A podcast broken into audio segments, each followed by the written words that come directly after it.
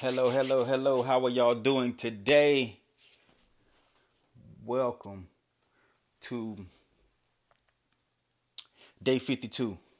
Today we're talking about nurture her potential. Nurture her potential.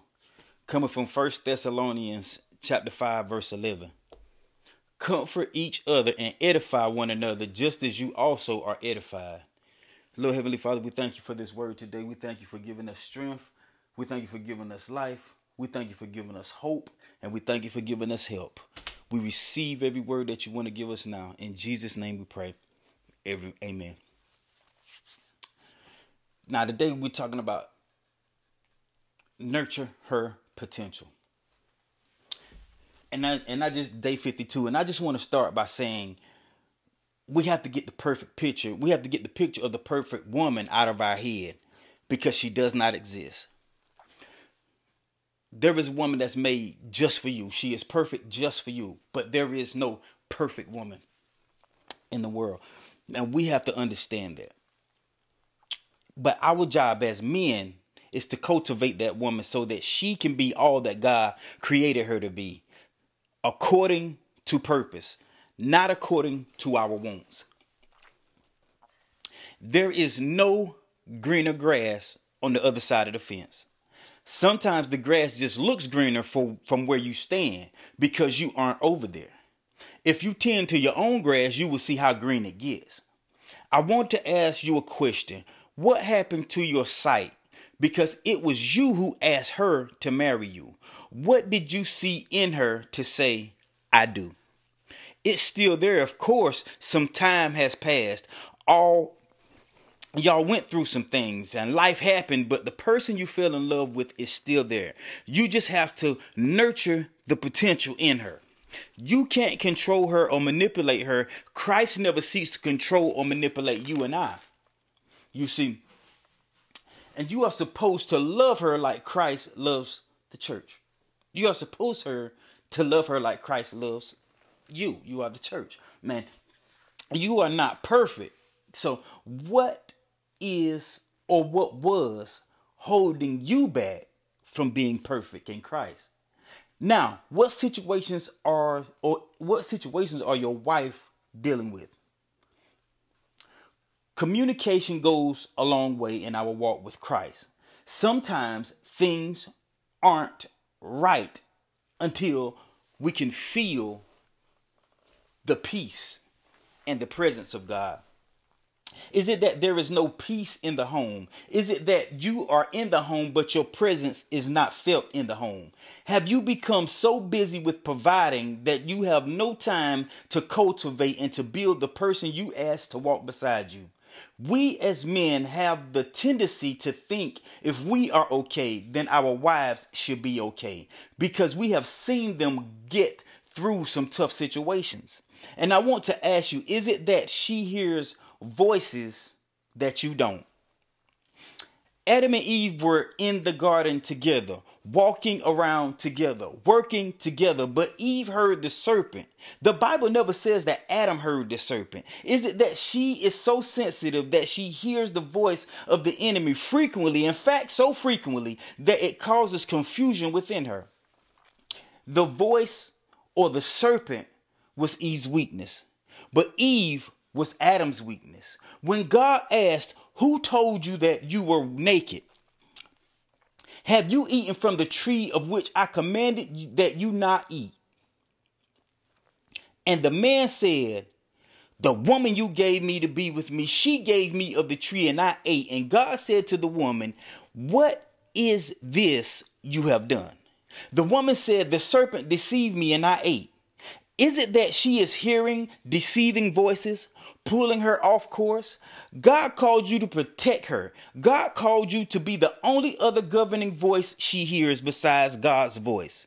That's why God tells the husband to love the wife as Christ loved the church and gave himself for her. That if that he might sanctify and cleanse her with the washing of the water by the word, that he might present her to himself a glorious church, not having spot or wrinkle or any such thing, but that she would be holy and blameless. We have a duty as husbands to nurture our wife's potential.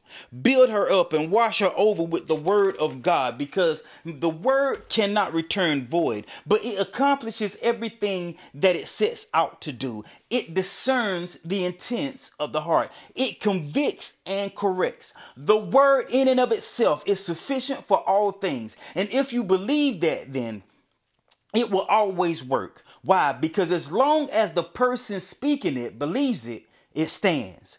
But a house divided against itself cannot stand. And if you don't believe what you say, it will fail. Why? Because faith produces results. And faith comes by hearing the word of God. And yes, we all have a measure of faith. But in order to go from faith to faith, you have to have the ear to hear the word. The word plus God gives increase. Only God can give the increase. You can plant and water all day, but God gives increase. And after you have suffered a while, the God of all grace, who called you to his eternal glory by Christ, will himself perfect, establish, strengthen, and settle you. You just have to endure like the good soldier. And I just want to say that sometimes wives have the tendency to hear things and they get off course. Men, our job is so strategic.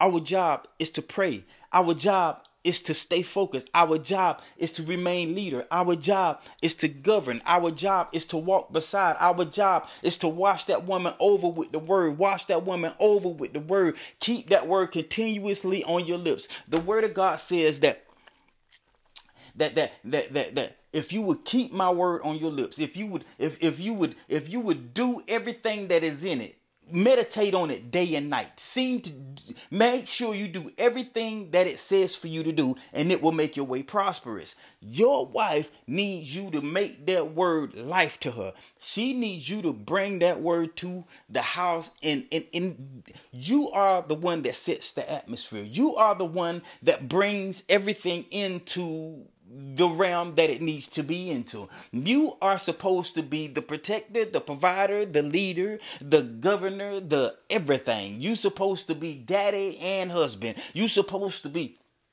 all the you supposed to wear all these hats. You are the man. You are the man.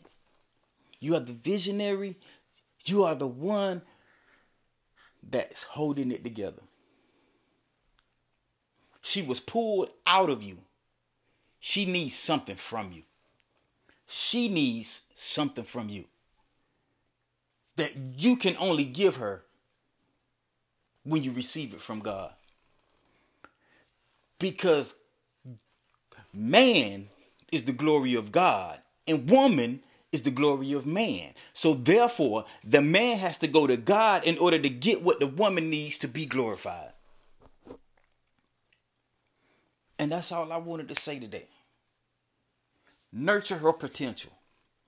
Day 52. Let's pray. Lord Heavenly Father, we thank you right now for another day, another opportunity, another word, oh Heavenly Father. Thank you, oh Heavenly Father, for giving us the understanding of how to nurture the potential of our wives, O Heavenly Father, because we know that they are very sensitive, O Heavenly Father, and they hear things, O Heavenly Father, and they get them off of course, O Heavenly Father. So, Lord God, let us be good stewards over what you have given us, what you have entrusted us with, O Heavenly Father.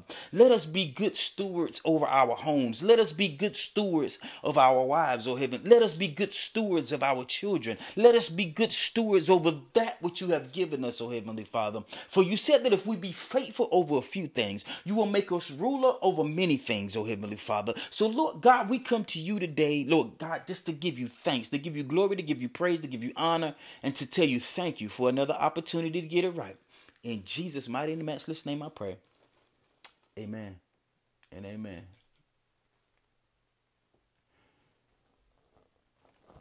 Y'all have a blessed day.